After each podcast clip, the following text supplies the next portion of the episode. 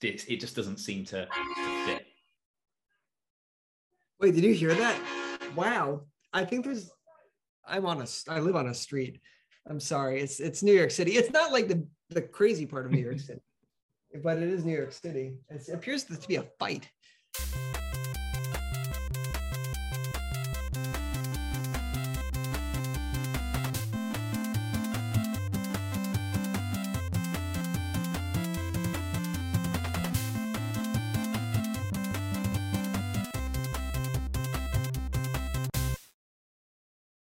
Welcome to Thinking Deeply About Primary Education, the podcast that makes time and space to really think about pedagogy, teaching and learning, professional development, anything of interest to time poor but enthusiasm rich primary teachers. This week, I'm joined by Christopher Such. Hello again. And Michael Pershan. Hi. And I had to say, it's an absolute honor to have you here with us, Michael. Really appreciate it. Big fans of your, of your work, and I'm uh, really looking forward to this conversation. But first, Chris, what you reading for?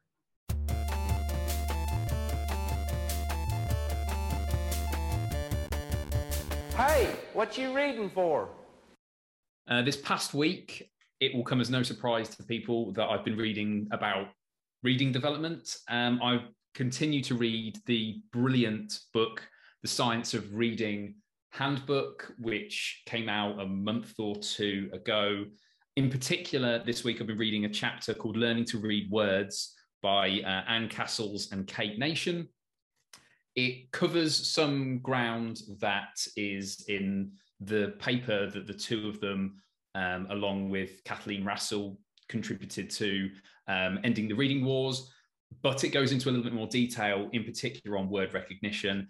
The thing I love about it in particular is that it elegantly explores different aspects of word recognition using a framework of sublexical level learning and lexical level learning, a fancy way of saying, well, let's look at the bits of decoding that involve us breaking down and analyzing words, and let's look at the parts of word recognition that maybe involve the development of things like a sight word lexicon and uh, mispronunciation correction, which we discussed last week or a couple of weeks ago, I should say, with the brilliant Danielle Colenbrander.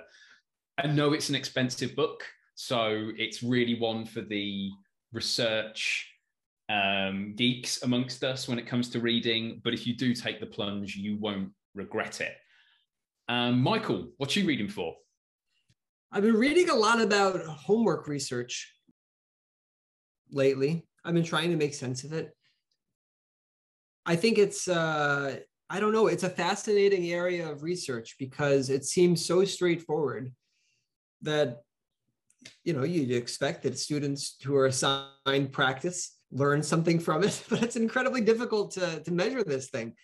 And um, as late as 2003, the, my favorite paper that I've read uh, as part of this thing, as part of this kind of little dive into homework research, is by I'm trying to get, it. They're they're German, and which means that I'm about to mispronounce their names, but Trout Okay, wine and Collar, Trautwein, and I don't know, but it's called the relationship between homework and achievement. Still much of a mystery. Now, to be fair, that's from 2003, so I don't know. It's not as much of a mystery as it was in 2003, but it, at that point, homework had been studied and researched for about a century. And uh, uh, uh, people have been talking about does homework impact achievement and help kids learn for about 100 years. And to say in 2003 that it's still a mystery, I think uh, it's a wonderful read and it's surprising and to it was eye-opening to me to realize that something that seems so straightforward could really be so subtle. And uh, it's challenged how i think about homework. It's it's made me think that that that the relationship between if, you, if you're doing homework because you think it'll help kids learn a lot you might want to take a, a deep breath and and and uh, and think about whether that's sufficient because it's not as straightforward as you might think what What are you reading? so I think part of what I'm reading links a little bit to that because um, it's it's by David Geary. I'm going to give anyone who's in the car with their kids the chance to turn the volume down for about maybe five seconds. But the paper is called Sex, Mathematics, and the Brain: An Evolutionary Perspective. And I know, obviously, in this case, they're talking about gender, but um, you know, I want to keep that uh, non-explicit rating on the on the podcast. But essentially, it's a collection of works looking at how we've evolved and the impact that might have on um, gender differences. I think that, that's sort of a general way of looking at it. And so for me, big fan of David Geary's work, but I've always thought of gender differences as something of a self-fulfilling prophecy. So I'm very keen to go further into it. You know, I've, I've read David's introduction, and next I'm going to see what the other authors have to have to say. And um, at the start, he talks about um, differences in culture and attitude, and he, he cites some homework papers as the difference sometimes between um, between high performing jurisdictions and non high performing jurisdictions. So maybe I'll send the, those your way, um, you know, because the, the, you know the, the jury is out in terms of homework. But uh, I think uh, yeah, when David Geary writes something, I'm going to read as much of it as I possibly can. So this week we're going to focus on self-explanation. And my first question is when we say self-explanation, what are we referring to? It's an excellent question because um, I think a belated something that's that, that researchers have only started becoming more sensitive to is that there might be several different things that are called self-explanation. So maybe we should start with um, the beginning of worked example research and uh, which, by the way, part of being a parent of young children and also a teacher in the beginning of the summer is that my brain is addled. I don't remember things anymore. I don't have uh, citations in front of me. I'm not a researcher. So uh, as much as I, I'm gonna I'm gonna make mistakes here. So I'm just giving myself permission for that. But the, my understanding is, you know, in the uh, I love the story of cognitive science. I love um, I love the whole sweep of it. By the 80s, cognitive scientists were studying problem solving. Sometimes people in math education call 80s the problem solving decade in kind of like a self-important way. Uh, but that's where worked example research, my understanding is where it comes out of, is the realization that if you could learn from problem solving, uh, you could also learn from studying solutions. And that might be more efficient in a lot of cases. So, so that's happening. People are studying worked examples and learning from worked examples. And there's uh, uh, I think it's Chi, right? Um, who says for the first time, wait a second, there's actually differences in how people study work examples. As a matter of fact, stronger students study work examples differently from students who uh, go on not to, to, to, reveal that they haven't learned very much from it. Students who are later successful uh, study examples in a more careful way. And she asked people to say out loud what they were thinking as they were studying the work example. And as people did that, she heard as they were talking out loud, like, okay, so there's this over here. What's that? Oh, oh, I see. That's this, that, that. She called that self-explanation. And she noticed that some students do this and some didn't. And she said, well, the students who do this are more likely to be successful in their later problem solving than the ones who don't. That's the beginning of it. Cut to, you know, 20, 30 years later, there's a lot of research that claims to study self-explanation. Um, by the way, Chi's reaction to this realization was to prompt students to self-explain. Uh, but she herself, I think, uh, didn't see self-explanation as necessarily a verbal thing. Um, it wasn't necessarily a verbal, clear, explicit articulation. It was some other thing. What, what's that other thing? It's not entirely clear. And so, as people are studying self-explanation, there's this kind of cloud of a lot of different things people are saying. You know, it's about attention people who are self-explaining are paying more attention. Or maybe it's that they're um, actually offering explanations. Or maybe it's that they are uh, realizing a self-assessment and self-regulation. They're realizing things that they don't understand. So those are really different effects like cognitively right? There's a difference between greater attention self-regulation and realization awareness of basically on, online awareness of, of, of, of gaps in your understanding that you're then motivated to to, to try to correct and um, and some effect of actually articulating an explanation. So what is this? I'm really fond of this uh, uh, this attempt by Renkl and Eitel to uh, in this chapter about self-explanation to try to clarify this a little bit. So what I what I think that they do, which is super smart, is they start by saying there's a lot of things that self-explanation might be. So they narrow in on one of them, one specific self-explanation effect that they think is real, and they think it's about generalization. It's about you have a specific worked example or a specific solution or a specific whatever that you are studying. And um, how do you you know you want to apply that to some other thing. That's the whole point. Abstraction or generalization is how you do that. You have this very dot you've got a specific thing and you need to kind of make that apply to more things. You have to take something out of that that you can then apply to something else so that this problem and this problem which are different problems are connected. So um, he says he's interested in a kind of self-explanation that does that that that that that supports generalizations. And i think that's smart. I think that clarifies what we're doing. And i think that that's uh, that's where self-explanation can help. It can help make generalizations that you can then apply to more problems. I mean it's really really interesting you mentioned attention because and one of our sort of early career teachers i'm exploring your sort of model for ex- worked examples and we're looking at well, what's the distinction between, say, the silent teacher, which we've been using in school for a while, and um, you know, breaking things into sort of more component parts. And we noticed that the pupils would pay attention to us more than they would pay attention to the worked example in those initial stages. And we thought very carefully, well, how are we going to get, because you obviously talk about how important it is that, you know, pupils who spend more time quietly analyzing tend to uh, sort of understand later on. I think yeah, so really interesting that you know I can see the almost the opposite pupils struggling to sort of spend their attention in, in the right direction.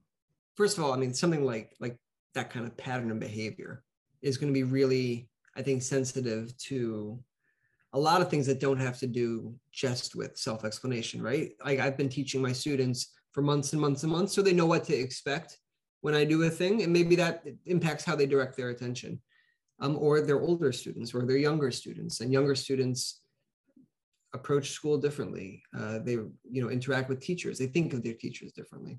They might be more troubled by their teacher doing something funny you know so attention's a you know a, a, a kind of fickle thing you know that but that's an observation you're making about you know i feel like the sensitivity of, of routines to context and the difficulty of saying hey here's the set of actions you can do that'll work in any situation. It needs to be bigger, than flexible or more flexible eh, eh, and more principle based, really, so that you can say, wait, I'm having this problem. I need to adapt it this way. Right. So I, I feel like the outcome of any kind of pedagogical discussion needs to be a little bit more abstract than just a bunch of behaviors if we're going to apply it widely. Can I ask a very basic, like follow up question along these lines? I mean, you've obviously looked at the research into self explanation a great deal more than I have. The bits that I looked at re- talked about things relating to, uh, it was quite broad, but they also mentioned like inference in reading. So they were saying, like, here is, in short, self explanation is useful when there's a gap between two things, as you say, a generalization or some kind of leap where um, knowledge that pupils already have has to be brought to bear in a new context through which they may you know learn to generalize in some way and the thing about say comprehension strategies that relate to this is that the idea is that you can teach them use them so the like a kind of form of self-explanation that has effects that go beyond the immediate learning context so it isn't just this is a useful way to teach this bit of content but it's also something that has kind of wider effects, perhaps because of the way it changes pupils' attention. Is there any any element of that in the research? In other words, is there an extent to which they're saying getting children into the habit of self-explanation has a wider impact upon learning, or is the research particularly saying no? When you teach this thing, it's better for learning this thing if you use self-explanation you're saying like is it almost like a metacognitive thing that you can then say like oh when i'm reading something i should prompt myself for self-explanation is, is that is that the idea yeah so is, is, there any does the research make that kind of suggestion or is it specifically saying no it's a useful way to learn about x y or z?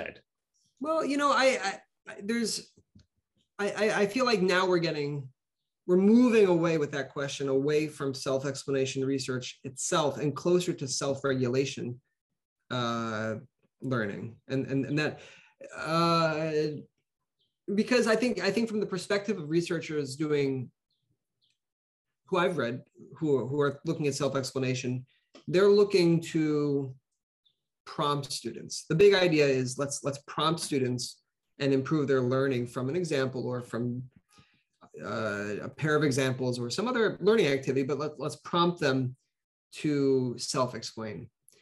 Um, now, yeah, so the first thing I'll say is just like, I don't know, I haven't seen a lot of that in, in the things that I've been reading. And, but, you know, but, but I think the suggestion is that probably going to find like a more of a home in other areas of research than, than, than in self-explanation research. And I don't, I don't really know that stuff so well. But the other thing I wanted to say is there, there is a kind of, here, I want to say one thing about research and then just one thing about my opinions. The thing about research I want to say is that I'm really fond of um, another article by Bethany Rittle-Johnson and, and some colleagues about um, that I, I think is a, a review of research on self-explanation. And, and I think it condenses it into a, I think, four principles uh, that are relevant for teachers and, and uh, anybody working with kids. And uh, in one of them, she points out and this has been this is just summarizing a point that others have made, uh, but she's putting it in a nice way. She points out that uh, if you tell students, go ahead and explain this to yourself as a self-explanation prompt, and students don't know what an explanation is, that's massively unhelpful, right? right, right. Students don't always know how to explain things. So if you prompt them to explain them uh, to themselves, that's not necessarily going to help at all. Or if you ask why, why is seven plus eight greater than you know two plus nine. I work with third uh, with seven eight year old uh, no i guess nine.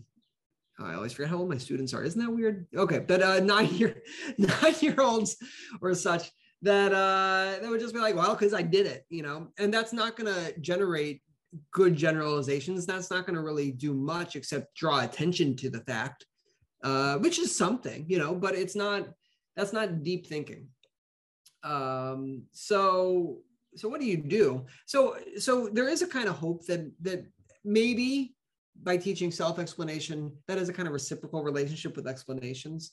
I, I don't remember really seeing any evidence for this. I, I think it'd be cool. Um, but there's a kind of understanding that, that that you might need to, and there are attempts to instruct students in how to give good self-explanations.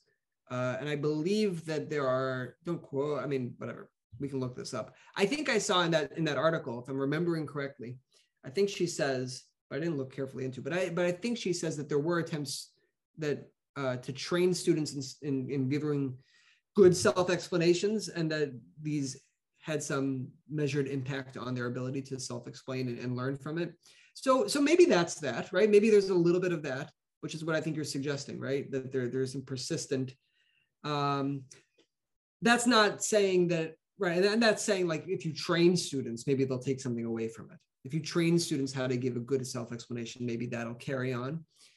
I mean, the other thing I wanted to say is I think in terms of just uh, myself, my life as a teacher, this is not a research-based opinion, really. It's just there's a lot of things in education, in my in my teaching life, not education, in my in my life with students, where I have hopes, but I'm not betting on them. You know what I mean? I'm I I I I love that you know the the that that lesson that I did where I kind of encourage students to be creative and uh, uh, solve a challenging problem uh, that, that, they, that I thought they were ready for. You know, I'd love for that to kind of inspire uh, them to approach more challenges in their own lives. You know, to approach similar problems in their own lives. Or sometimes I, in my, in my, with my younger students especially, I share logical puzzles. I hope that'll spark uh, a love for logical reasoning and to realize that that's part of math and that years from now they'll realize you know what? I, I love sudoku. I love using my brain. I love i love thinking carefully about things. So i hope i have those hopes. At the same time life is very short term right? And i know that that's kind of a long shot and i know that that's not measurable. So as a teacher i have all these things that i'm just kind of doing because i think they're good ideas right now but i also kind of hope that that that they might last that they might have some kind of longer impact. And what's the worst that could happen? As long as as long as it makes sense, you know, as, as long as there are things that also make sense to do now, as long as I'm not making massive trade-offs, uh, I'm okay with saying, I don't know. I don't know if this is going to help. I hope it does. That'd be nice, wouldn't it? Yeah, no, I, I love it because what your what your ambition does is it ties up, you know, worked examples, more a more traditional style of teaching with the aspirations of all teachers of mathematics. You know, sometimes one of the criticisms leveled at that particular style of teaching is that it it doesn't ask pupils to go deeper and it doesn't ask them to make you know generalizations with regards to the beauty, but actually what you've just described there, you know, you couldn't have higher ambitions for your pupils. And I think you know, it, it definitely makes sense to me that you could realize those ambitions through the sort of approach that you're you're you're talking about and promoting. Right. And if it doesn't work out, then I've just done a research-based thing to try to help them learn from this specific example, right? Like the cost. I I, I kind of like things in, in teaching and education more broadly that you know the worst that could happen is that it's good now, and the best that could happen is it's good in a bigger sense. You know, uh, I think I think the controversies that show up sometimes are when teachers or whatever other people in education say that you should trade off. You know, don't do what's good, what seems good now for the test. Instead, focus on things that'll be good for for some other reason. I, I think of like projects, you know, inspire a love of mathematics uh, in your students. Isn't that much more important than you know passing this test or or you know, love of reading isn't that more important than than you know their ability to succeed on whatever examination or what other you know to, to to to know proper grammar or something like that. I don't know. But i like things that are both. I like trying to find that narrow path that kind of I, I yeah i'm i'm trying not to make too many big trade-offs in either direction because that way i can try to stay sane. So you've um uh, given us a kind of explanation of self-explanation, in particular relating to this idea of generalizing.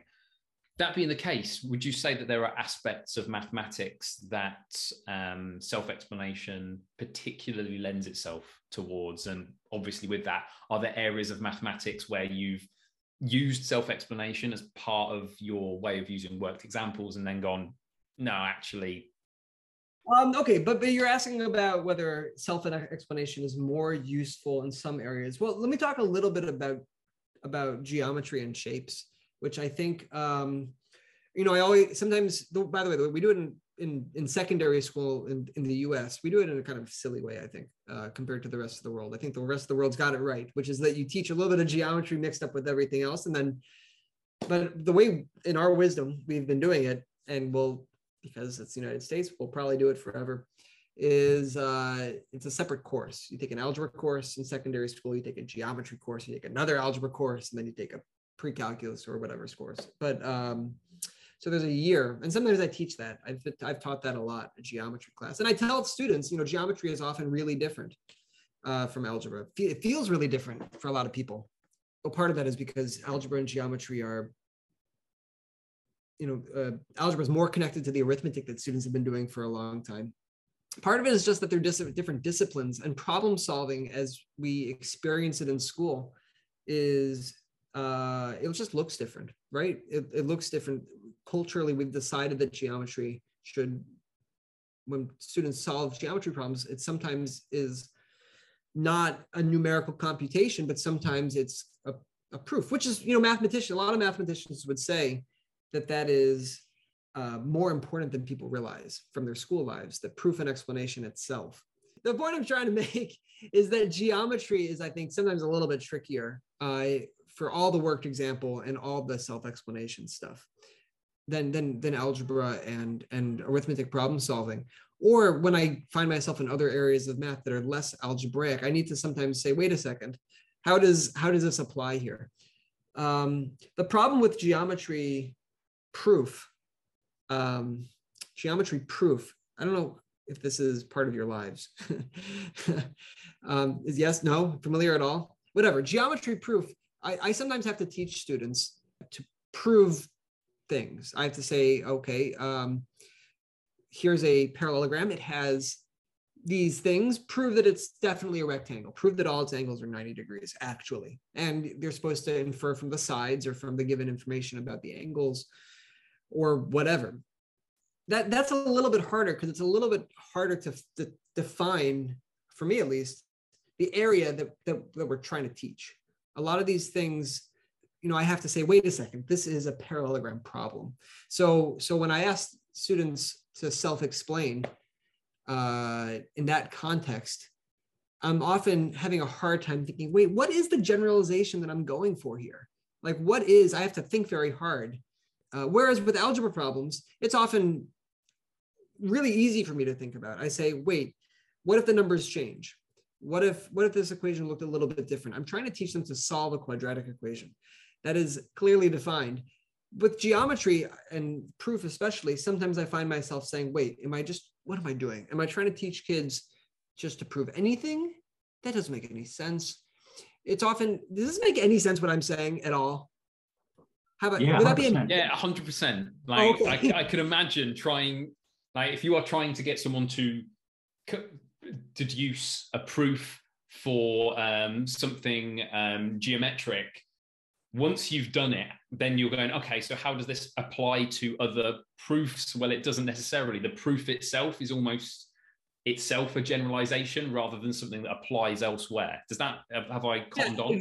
Exactly. I think that it's part of why it's sometimes hard to port the self-explanation work example stuff into something like I don't know secondary English where where you know you want to uh, say okay um, should, should we use self-explanation to teach students how to craft a compelling story in a creative writing context? Well i, I don't know. The, the product is on the one hand so specific and the context is so in a way idiosyncratic and the domain beyond that is just everything like writing fiction uh, so so if we say like you know okay uh, here's a model of a great story or a passage from a great story or a paragraph and uh, now you're going to write a paragraph in you know whatever faulkner's style. And now give a self-explanation uh, about you know what you did. Uh, what are we trying to teach? We're trying to describe faulkner's style or are we trying to make a greater point about how a paragraph should be constructed? It would require a lot of creative thought and it might not even be true to how we want to teach these things it might be kind of awkward. And that said, in the mathematical case, which which you know, even with geometry, I've always been um, I find it really productive to think in that way. I really found it productive. It's not as natural, um, but I, I find it really productive to say, wait a second, I am trying to prove, I'm trying to teach students how to pr- prove that uh, the uh, you know, something along the lines of the, uh, the, the generalization I'm aiming for is if you find yourself in a similar triangles problem, first find all the angles. That's what I'm. That's what I'm trying to prove. That's what I'm trying to teach. Rather, I'm trying to teach that. You know, um, so those articulations I think are just harder to come by, but I think they're true, and I think that that that I've always found it. So I wouldn't say that self-explanation doesn't work as well there as much as I, I think a lot of the pedagogical structure of, of, of some areas of math is just less well understood and less transparent. Um, which I think actually actually points to part of, I mean, part of it is that we've been teaching algebra for a bunch of years.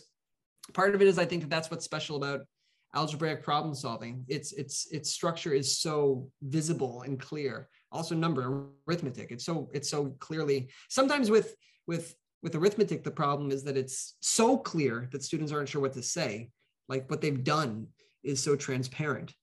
Uh, and then so I, I, part of that is i think that the technology of numbers and algebra is, is itself really clear. That's the problem. Yeah I, I think you know listeners around the world will will relate to that. You know certainly in my own experience geometry is probably the the most underserved part of the curriculum you know and it's the last one to be exemplified when we have discussions about mathematics. You know, it, it is much more natural to opt for algebra and for arithmetic and and problems of number. And so yes, I, I you know completely see where you're coming from. And although we aspire to proof in our national curriculum here, um, you know, I, I don't think we get anywhere near close to it. Um, I don't know what you think, Chris certainly not in the primary curriculum, beyond the basics of, say, proving that something can't be true using a non example of something. That's about as close as we get in uh, before kids are kind of 11, 12, um, and they go off to secondary. Um, so it's fascinating to hear you say there. One thing I'd add, though, um, I think what you said there about um, writing and generalization is really, really interesting. I think you're really onto something. But it's worth noting that I think there are aspects of teaching writing, particularly at primary level, um, that do lend themselves to some kind of self explanation precisely because they do have some generalizations. So let's say, it, particularly when you're learning about um, certain nice, clear genres, like you want children to learn about what the, you know the, a fairy tale. And there are certain generalizations that you can make about you know the good guy and the bad guy and the happy ending and this sort of thing. Whereas you get into other aspects of writing and this attempt to generalize just just falls apart to some extent because you can't. There isn't something um, there isn't a nice generalization that you can bring to bear yeah, so I do think there are some aspects of writing, but you're dead right. Um, I just remembered, um, I say remembered, looked down at my notes and saw that there was the Rittle-Johnson and Loehr, almost certainly pronounced that wrong, 2016 paper that was saying that a problem can, with self-explanation can be overgeneralization, which makes it particularly useful for areas of learning that have these that potentially have certain rules and heuristics like maths and science, and less so for the subjects where perhaps there aren't these nice rules and heuristics. So I also think, I don't know, over, I don't know, this is just a random opinion, but overgeneralization is is part of learning. And I feel like even great artists, you know, uh, people sometimes when they're talking about craft, talk about copying or, or finding mentors and then kind of trying to slavishly imitate them until your own unique uh, style comes through. There, there's a kind of overgeneralization that, that is natural in learning that can sometimes be problematic and sometimes you can avoid that and making that uh, uh, i'm thinking of like things like how students sometimes overgeneralize from simple equations uh, to the extent that they don't really know how to comprehend more complex equations. They misunderstand the equal sign. But sometimes it's just, I don't know. Overgeneralization is part of life. Uh, uh, if you learn something, the tendency is to try to apply it. So I, I, I agree with everything that you said. I just, I sometimes wonder if, uh, I don't know, math teachers, math educators sometimes say, oh, you know, the problem with teaching it this way is that kids will, you know, make this mistake in the future. Um, I've seen that. Uh, the thing, the case that comes to mind is, you know, um, some people are opposed to teaching children that uh, if you multiply by 10, it's just adding a zero, you know, multiply by 100, you just add two zeros. The simplest thing in the world, right? But there are some mistakes that kids will make when they when they know that. They'll overgeneralize that to like decimals in wrong ways. Uh, but you know, that's I don't know part of life a little bit. yeah, I think however carefully you teach that, children are going to make those overgeneralizations. I mean, even if you do teach that through a deeper understanding of place value, etc., kids are still going to go, oh yeah, I did, but I do lots of questions, and often I just add a zero. So, however careful you are, they are going to draw these things out. So, being ready to being ready for that further down the line, I think, is part of good teaching. Yeah, it's an explicit part of the Singaporean curriculum, if I remember correctly. So, you know, who am I to say that they're wrong when it comes to things, you know, curriculum design? So, yeah. Um, I mean, they, they, I love Singapore. Don't get me wrong. Okay. If anybody from Singapore is listening, I use your materials all the time. However, Singapore, I'm I, I, this is it. I'm, I'm going to do it on your podcast. I'm going to say Singapore has some things they can do better. You, can, you can't stop there. yeah, you have to tell us more. Give us some examples. Um. Uh. Let's see. Well, okay. I've given students. no, this will be this will be silly and petty. Like the the illustrations sometimes in them, uh, where like there's like a fish playing basketball and just kind of why, why. Did we need that fish playing basketball? No, and and sometimes it feels like things escalate quite quickly without enough practice uh, in their curriculum. Uh, you know, five times 10, 50, 57 times 32. Excuse me, pardon. Wait, wait, uh, you, this is, that's lesson two? we, we use the Singaporean material as our main textbook. And we have to, during our planning sessions, because everything's mapped out, we will think about where, where the pupil's going to get stuck and what questions are structurally similar enough that we can give them maybe six or seven more to practice because they're not going to go from a to F and picking up those then those connections. We need yes, we spend a lot of time thinking about the, structure of the questions that we know pupils will fall down on. Yes, I totally get that.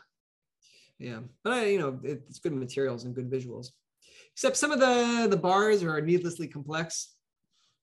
So I'll say that also, Singapore. I'm sure if kids get good at it, if, I'm sure you can teach kids, you know, and and some of the some of that complexities. What are you going to do? But some of it, it's a little bit, a little bit too much. From my experience, there are certain. I mean, I love I love a bar model.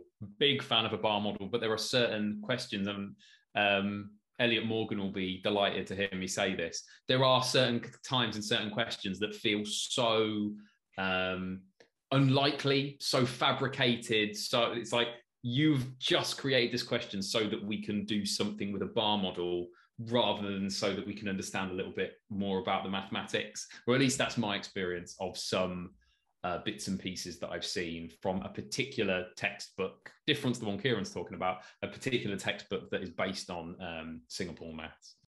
Yeah. Well, I mean, Singapore itself, they've, they've got like a lot of different books in their series. I often find that I can kind of triangulate between them and, and come up with something plausible for my students.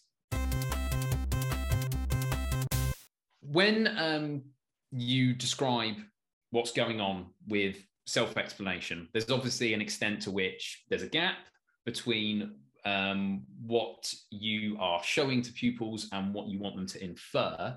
And there is a sense particularly thinking about your sequence for worked examples, in which there is uh, this prompted inference that pupils are doing. You are saying, like, here it is, have a have a think about this, analyze this yourself, then have the opportunity to talk about that with um, with a partner, and then we'll you know discuss it a bit further. Is there any way in which someone might say, well, are there elements of discovery learning there? Is there a sense in which you're missing an opportunity just to say, this is how it works. I'm just going to explain it to you. Or is it, would that be a particularly unsubtle and unfair way to characterize self explanation as a sort of discovery learning?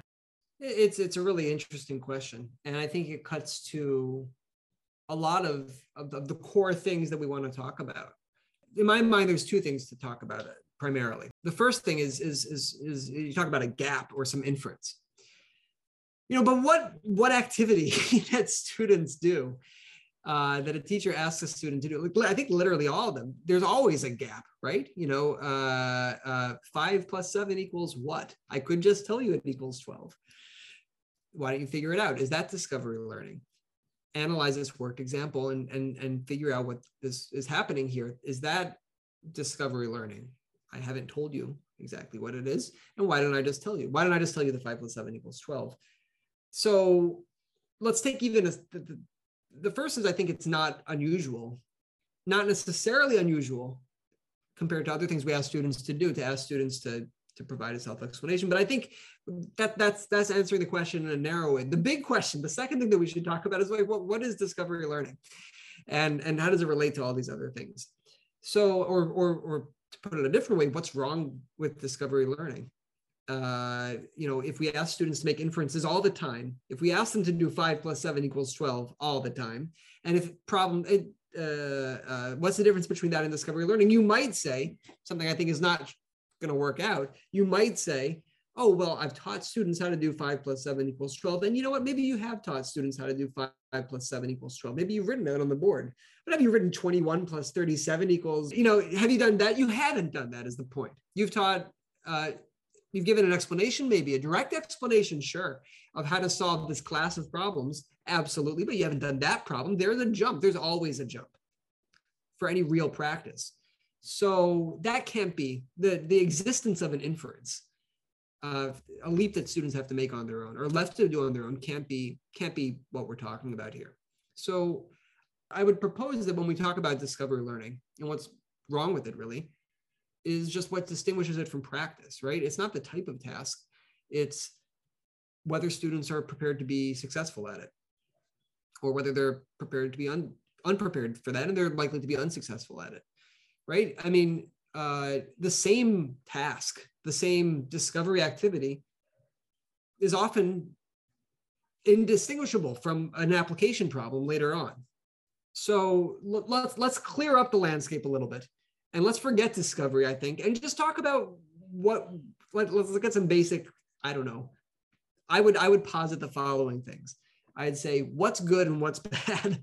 what's bad are kids not being able to do things, being given a task that they don't know how to do, and they approach it in a way that isn't fun, isn't interesting, uh, isn't important, and uh, is often frustrating, and they can't learn from it. And uh, what's good is tasks that get kids thinking, get kids thinking about cognitively appropriate things, things that are important for the discipline, things that'll help them later on, and that they're ready to, to do it. And we also want to trend towards more independence you know, I think those are those are relatively uncontroversial, um, relatively uncontroversial things. You know, you can always find a controversy in teaching, you know, but I think that in the scheme of things, that's relatively uncontroversial. Kids shouldn't be like flailing around purposely. they, should be relatively successful in the things that they try to do. Uh, it should be appropriate and important stuff for them to learn. Look, that's and we're trending towards independence. So let's talk about. Uh, uh, I think with with with things like explanation, that can be anywhere on that same continuum. We can ask kids to explain and they can not be prepared for that and they will fail and it wouldn't be interesting and it wouldn't be something they're successful at and it wouldn't be important for the discipline and their learning. It's just kind of a waste of everybody's time. That would be, I guess, if you want to call that discovery learning and say that that's that's that's that's you know ineffective, I'm okay with that. If you want to call that just bad planning, I'm okay with that also. Um, and then you know, there's self-explanation can be further down that line uh, it can be things that they're prepared to do you can you can directly instruct students in, in effective self-explanation for a lot of types of problems. Um, as a matter of fact i think in, in i don't remember which Rittle i don't know if it's the Rittle-Johnson review from 2016 that you were talking about earlier the one with Lair or Laura. Um, but it's another it's that one i was referring to earlier. Um, part of that review I, and i think this is so nice is is you know i think the axiom is what matters is not what matters is what kids are thinking, not who prompts the thinking, not who came up with the idea primarily. Um, the thing that leads to learning is thinking hard about it. If you share an idea with me, and I think a lot about it, and I think about it hard uh, and deeply, and I flexibly, and I kind of mull it over, and I think about how to apply it, I, I'm learning, even if you come up with the idea. So, so that's that that's the kind of insight that leads people to say oh discovery learning versus direct instruction there's no real advantage for discovery learning at least not a cognitive one on the narrowly defined question of of of, of efficacy learning in the session or whatever um, i'm trying to like ignore motivation stuff but but you know the same thing can be said with self-explanation it doesn't really matter who come generates the self-explanation as long as people are thinking carefully about it. Now, how do you make people think carefully about something? So, so there's interesting scaffolds that Rittle-Johnson um, collects in that little paper, and Renkl has some of these also. Some of it's from Renkl's research too. Things like um, multiple choice self-explanation prompts, like what what best explains. Um, and I've tried this a bit in my classroom. I like it. Like what best explains why Kieran's uh, explanation uh, uh, solution worked option A, you know, he made it up on the spot and nobody cares. And option B, something smart. uh, uh, a, triangle's uh, uh, side angles always add up to 180 degrees. Uh, that, that's kind of a generalization that uh, that if you give students multiple choice, they can still kind of think carefully about the meaning of it and benefit from self-explanation prompts in some of these studies, even though they didn't you know generate it. and what i'm trying to describe is that that's a scaffold the same way you'd scaffold problem solving so i think it's it the I, the way i think about this stuff and i think it's useful to think about it is let's just think of explanation and self-explanation is just another thing we're teaching. Another kind of task that we want students to be able to do. Um, and we can scaffold them. Uh, we can support them you know with it if, if they're not ready to generate it on their own. And if they are able to generate it on their own they can that that's great that's that's it's it's like problem solving right when you're ready for independence you should do it independently when you're only able to do it with support you should do it with support if you need direct instruction let's give you some direct instruction um, it's just like another thing in the universe not some other thing apart from regular teaching Yeah, love that. Great, great answer. Just as a defense, because I recognize that was a slightly provocative question that maybe doesn't reflect my thinking. There's, I've got like written down in notes here, like there's always a leap. I mean, even with a clear explanation, even with seven plus five equals 12, there's still a leap because you'll be using words. You know, you'll be you, like in pretty much all cases, kids are still having to make some kind of cognitive leap. And the question isn't like, is there a gap or isn't there a gap? Arguably, as you say, with your idea of a continuum, it's often, well, what's the size of that gap? Is it, are we asking pupil to, pupils to make a leap that is just about within their grasp, that is cognitively demanding, but not so impossible that they've got no chance of success? Um, so yeah, absolutely. Yeah, love that answer. Thank you. Yeah, I mean, I, I, didn't, I didn't mean to come down too hard on the idea. I just, I just think that a lot of discussions about discovery suffer from, I don't know, like general lack of clarity about what we're talking about. you know, uh, general lack of clarity about about like realistically. Right. I mean, there's obviously you can't teach like you can't I'm going to say a ridiculous thing. You can't teach, you can't teach kids everything that they, you, you, you can't cover. You can't every, we are in the business of helping kids do things on their own. It's, it's important not to kind of express absurdities in the context of talking about discovery learning.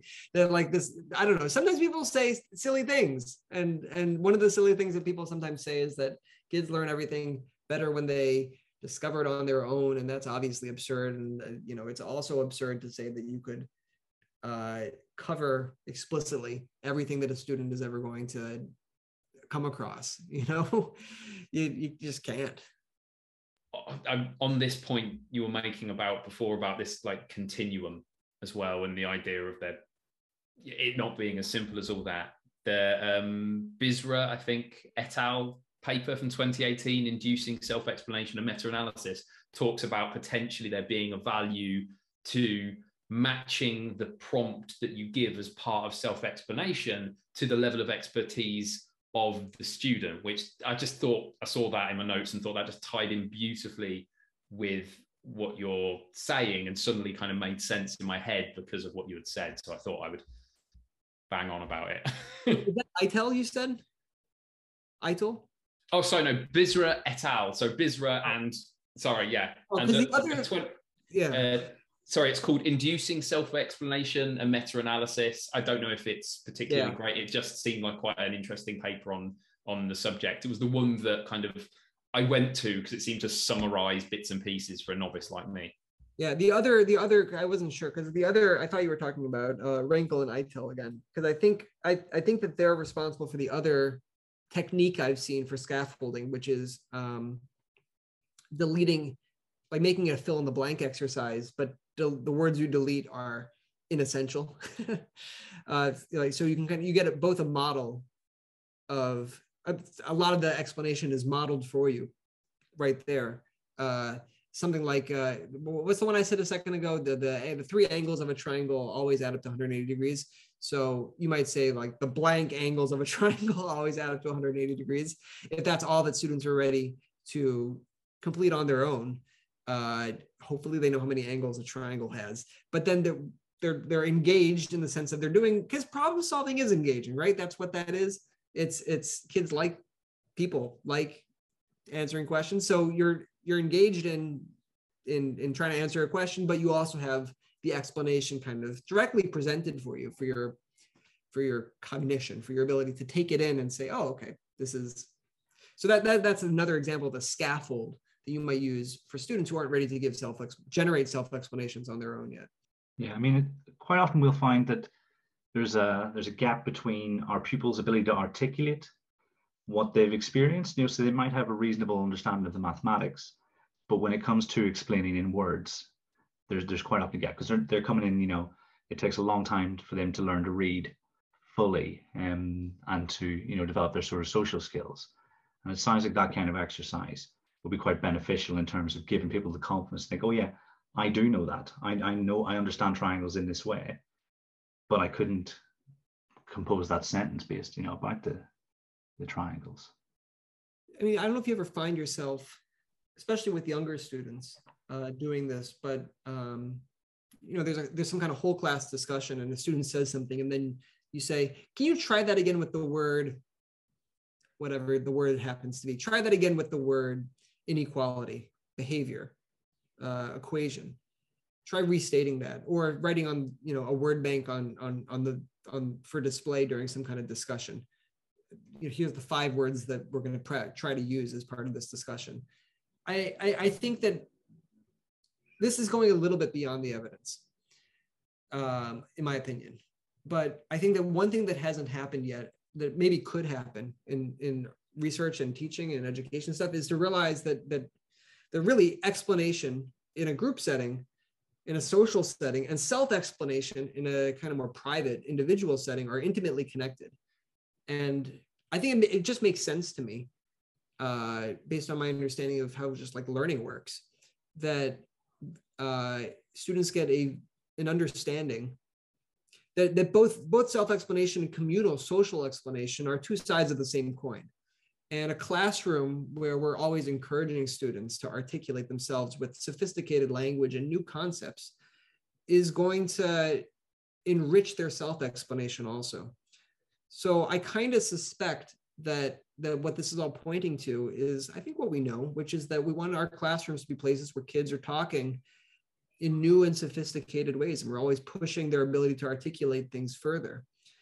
And it's interesting because it does feel right. It, it, it, it feels like we're going beyond a narrower picture of what classroom life is like. I think that's the connection to discovery, right? Not so much like we're using the same process more like we're expanding our sense of, of what has to happen in school it's not just you know solving a problem you you couldn't learn to do this just by yourself at a computer there's something social about explanation and i think when we talk in this way we're sort of saying well yeah it, we need to have a full classroom where we're talking about why and we should teach it the same way we teach other things. We should te- teach, uh, we should consider explanation kind of a, a, a, curriculum goal and take it as seriously as as as, as the problem solving because they're connected. And I guess you know if if that does feel a little bit like uh, you know the progressives won. They were right. They were saying they were focusing too narrowly on problem solving and and uh, uh, we can't let them win. No but but but uh, what we can take away you know the balancing thing that i think traditionalists have to offer there is well you should teach it so they can do it. You should teach them well. You should teach them to actually explain in a way that's scaffolded supported direct explicit uh, enables people to succeed that that's kind of how I see the balance. That I, I sometimes think of myself as a traditionalist with an expansive notion of what mathematics is and should should be taught. So that's kind of I'm I'm I'm attracted to that position. That sounds like my perfect explanation for Kieran as well. a traditionalist with a, a bold, expansive view of what mathematics is and should be would probably be I mean, I, was about to say epitaph. You're a bit young for that. Jeez, on, on, your grave. This is getting dark. yeah. What's going to happen in season five? oh my god, season five of what show? One of your your your your I don't know English sad David Tennant murder mysteries on a deserted vacation spot yeah, shows. I know, I know the ones you're talking about. It's just Broadchurch. It's just Broadchurch. the only one I've seen. We're moving slightly closer to the classroom, and I sort of, you know, mentioned earlier on that you've sort of almost got this model that you employ when exploring worked examples in general. But you've already sort of clarified that, you know, it's a bit more than that, and it's not just behaviors. But is there? Do you have something similar um, or do you have an approach you know taking what you've learned from the research in terms of your preference for behaving in the classroom when it comes to self-explanation like how would you encourage your pupils to explain so you're saying you're saying uh, how would i encourage pupils or how would i encourage other teachers to um, i think probably you know in, in your own classrooms what what's your what's your go-to at the moment? You know, because obviously it, it, changes term to term and things, doesn't it?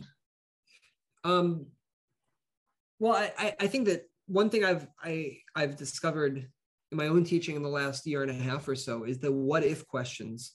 Small what if questions are really an easy way to generate self explanations um, and to make generalizations. So if you solve a problem, I've sometimes told my students, or if a student raises their hand and uh, starts saying, uh, uh, like I say, okay, can anyone explain why you know uh, we're allowed to subtract whatever two from each side or whatever in this case, or or why this is the best, whatever the question happens to be. Uh, and a student raises their hand, this sometimes happens, and they're like, oh, I, I, they start saying things. They're like, actually, it's hard to explain. I don't know how to do this. I'm going to put my hand down, call on somebody else. I'll stick with them and I'll say, okay, okay, ask yourself a what if question. What if instead of x squared equals 5x plus 12 equals zero, it was x squared plus 5x plus 13? How would that change the solution? I think that asking those kinds of what if questions is, at least in mathematics, a very quick way to get at a generalization in algebra or arithmetic.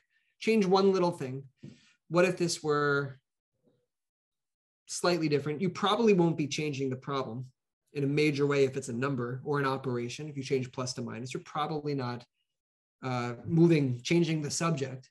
Uh, and that's an easy way. So I, I do encourage students to do that. And um, but but I'm not I'm not. That's kind of on the side, I suppose, since my self-explanation prompts are really prompted. I'm writing those prompts. You know what I mean? um, I'm not asking students to be independent very often in self-explanation.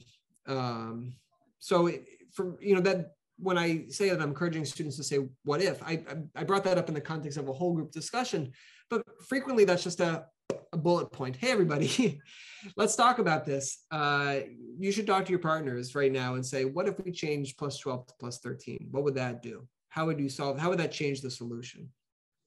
Does that answer the question?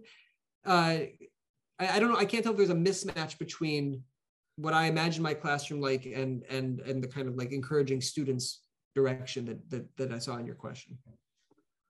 Yeah, no, I think it, it does make sense because what I'm taking from it is that it's almost impossible to look at self-explanation in isolation from the rest of what you do in the classroom because you know the prompts that you know they obviously feature in teaching math with examples um, quite prominently and so for me to say, well, what do you do with self-explanation? Well, actually, it's part of your your pedagogy in a, in a broader sense rather than being able to pinpoint, well, on, you know, just like the answer to the first question, on day one, I, I do this and I do that, you know. Yeah, so I, I, yeah. think it makes sense to me. I mean, the other thing is that I'm really, in most cases, students need scaffold. I, I can't just say, go ahead and explain this when there's an example on the board and I'm saying students, you know, go through each line, I am encouraging them to be specific is I guess another thing. Uh, I encourage them to like not ignore any symbols. Uh, I feel like that's an important mathematical reading habit to, to really be detail oriented, to really not allow yourself to just kind of skim over and say, oh yeah, sure, I understand the gist of this. I kind of understand it, kind of. Yeah, sure, I understand it. But you're right, it's integrated into everything. But it's also very I think you can isolate the self-explanation prompts, but they they are prompted. I'm not. It, it's like we were talking about in the very beginning, where where do I have hopes that students would independently be able to kind of carry off certain self-explanation habits? I maybe I I would love that actually, but uh, right now I'm scaffolding them into and, and providing them with really specific ones. Sometimes in, doing more than just giving prompts, but but really, like I was saying before, either the multiple choice thing or the fill in the blank stuff to just try to get articulations of general principles out there. There's a really nice um, example of that in in your book where you're looking. Funnily enough, given what we talked about earlier, I think it's uh, geometry, not proof, but um, looking at you know certain uh, principles so you're looking at um, the angles inside um, different polygons through by by referencing how many triangles you can draw within them and there's some nice prompts in there where you've got i think like a hexagon and an octagon and you're saying and you say okay so why are there one of the prompts is something like well why are there Um, what happens if there are two more angles? Uh, sorry, if there are two more sides here, or why is it the case that there are two more, sorry, two fewer triangles than there are sides, and you're kind of prompting them to start almost pushing that down to Kate to say, okay, so what if this was five sides? What if this was four? What if this was three? Um, so there's subtle prompts there, but enough to get them thinking. I mean, this is just a chance for me to say people really should buy that book. they will people will have noticed if they've been following me that I have plugged it repeatedly over the past year because my uh, my partner is a secondary maths teacher, um, adores it, absolutely adores the book, and it's been something that has she says has really advanced her practice. And she's someone who's been teaching maths for about a decade and a bit now. So um, if she, if she, and is very good at it from what I hear. So if it advances her practice, then I think it can support anyone. I, I, it's very generous of you to say that. I'll go even further. You should consider buying, if you don't have, hundreds of copies of this book. Uh, it's very thin, so if your hope is to kind of like stack them or anything, you'll you'll need a lot of them. Uh, so you really want to go for volume. Oh. See, I, I, never thought of that. I've always been telling people to buy a copy. I feel like I've no, missed a trick. No, you're just going to be disappointed because it's so thin, because it's so short. Book, uh, you're going to need a lot. yeah, you've been underplugging, if anything, Chris. I mean, right. there, there are many, many edgy books, but yours falls into the category of the extremely well written and extremely useful, I think you know so the fact that it gets mentioned quite a lot on this podcast and you know i think it's testament to the the hard work. You know you were talking about your process earlier on. You know i think there's a lot of math teachers who are really really grateful you know for that work. Well i really appreciate it. I, I work really hard on the writing. Um, I, I threw out a lot. My process involved just throwing out many chapters that, that, that didn't feel like they were working. I also really struggled for a long time in the writing process to try to nail the tone uh, or, or the tone's the wrong word to try to um, get the right vantage point because uh, I, I find it so hard to write about teaching as a teacher uh, it, it's so easy to drift into the kind of patterns of authoritative researcher talk that I think a lot of edu writing falls into. Uh, the kind of thing that starts citing stuff and says, therefore, this is what everybody should do. But I, I, I, I feel like we're teachers, right? So we should try to, to sound like teachers. Uh, but that turns out that's kind of hard without sounding flimsy. So I, I, I definitely, it's a short book, but I, I, I, worked really hard on it. So I'm glad that it, that it, that it, uh, I'm, you know, and also I, I'll just say this, it's been very nice to have written a book. People, people sometimes, uh, I don't know, why bother writing a book? Um, there's so many books out there. The internet is free.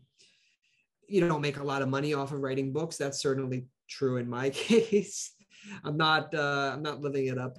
You know? Do you know about Scrooge McDuck uh, with his like uh, swimming pool full of money? not my life, but it, it's it's. People should write. Teachers should write. Teachers should write and try to sound like teachers. Um, they should work hard on it, and and uh, but it's more people should do it. It's good. You're both excellent authors, also practitioner writers. We need more of that. Yeah, that, that's also very kind of you to say. Um, but I, to- I totally agree. You know, the more teachers writing, you know, and then also thinking carefully about the writing process, the, the better off we'll be, you know, not least because they'll have spent time thinking about the particular focus of the book and then we'll have a message to share, you know, because you're absolutely right. No one gets into education books for the for the money, but the, the experience alone itself is, is definitely worth it. Absolutely.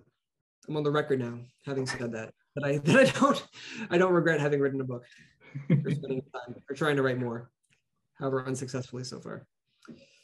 I mean, uh, yeah, that, that's generally how it starts, and then it's only yeah. at the very end do you start to feel um, like you're getting somewhere. I've, I've been banned from writing anything more until the kids have gone to secondary school, so I've got. Oh my!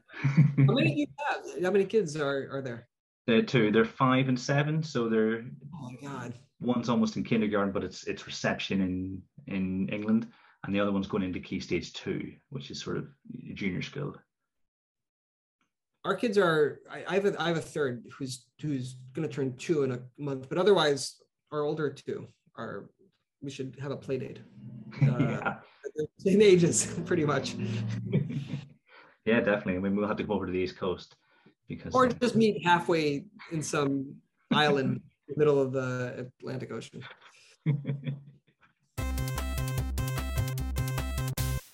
um, are, do you have any words of warning for anyone keen to get started? You know, they might listen to this and think about Monday morning, I'm going to get started with uh, self explanation. What sort of guides would you give them to sort of temper their enthusiasm?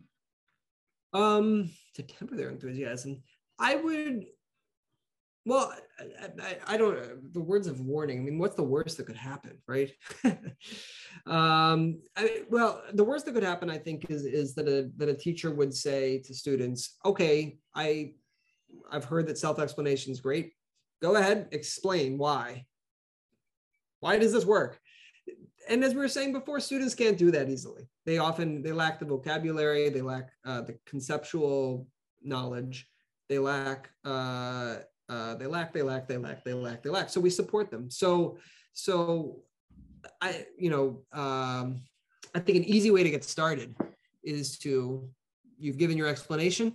Maybe it's not a worked example. Maybe it's your maybe you're a chalk and talk kind of person. Maybe you're you know five plus uh, nine and uh, and so we can do that for you know seven plus uh, whatever and and but then after your explanation it's it's i find it easy to to add on a pause what if we did what if instead of five plus seven was five plus eight and i think that's a very easy way to get started and it's it's uh, it's prompting students to explain uh, in a concrete way uh, they'll say what do you mean five plus eight instead of five. I said, well, well, what if it was five plus eight? How would that change the solution? What would we have to do differently? Uh, would could we do the same thing? Uh, would we have to do anything differently? I think that's the easiest path for myself, the easiest path into self-explanation, uh, because it costs nothing. It doesn't need to be written on paper. It doesn't matter how you're instructing students. Uh, it's a two-word question. What if? And uh, I think it sets us off in the, in the right direction. What if? No, there, there's a lot of books called What If. There's a the XKCD guy has got a book called What If. You can't do that. right. I, I, think that that's a really healthy and, and positive way to look at the response to that question. You know, because then yeah, because people will I think rightly be enthusiastic to get cracking, and so you, are saying this is how this is the best way to start. That, that, make, that makes a, a whole lot of sense. You know, um, I mean, I could spend hours talking maths with you, Michael. Um, and you know, hopefully this won't be the last time that you join me and Chris and sort of some of the regulars on thinking deeply about primary education.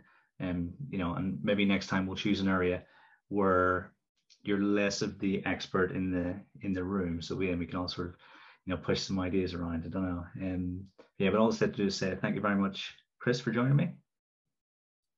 Thanks for having me, Kieran. Thank you, Michael. Yes, and you know what? Even if I'm not the expert, I I'll talk like this. So on anything.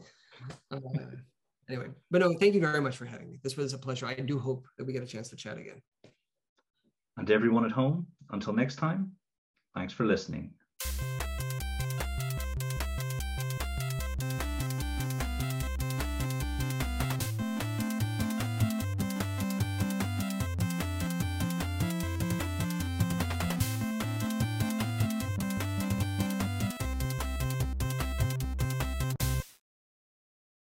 Don't you dare say that you're ahead of the United States of America in anything. That is the one thing that will offend an American. USA, USA.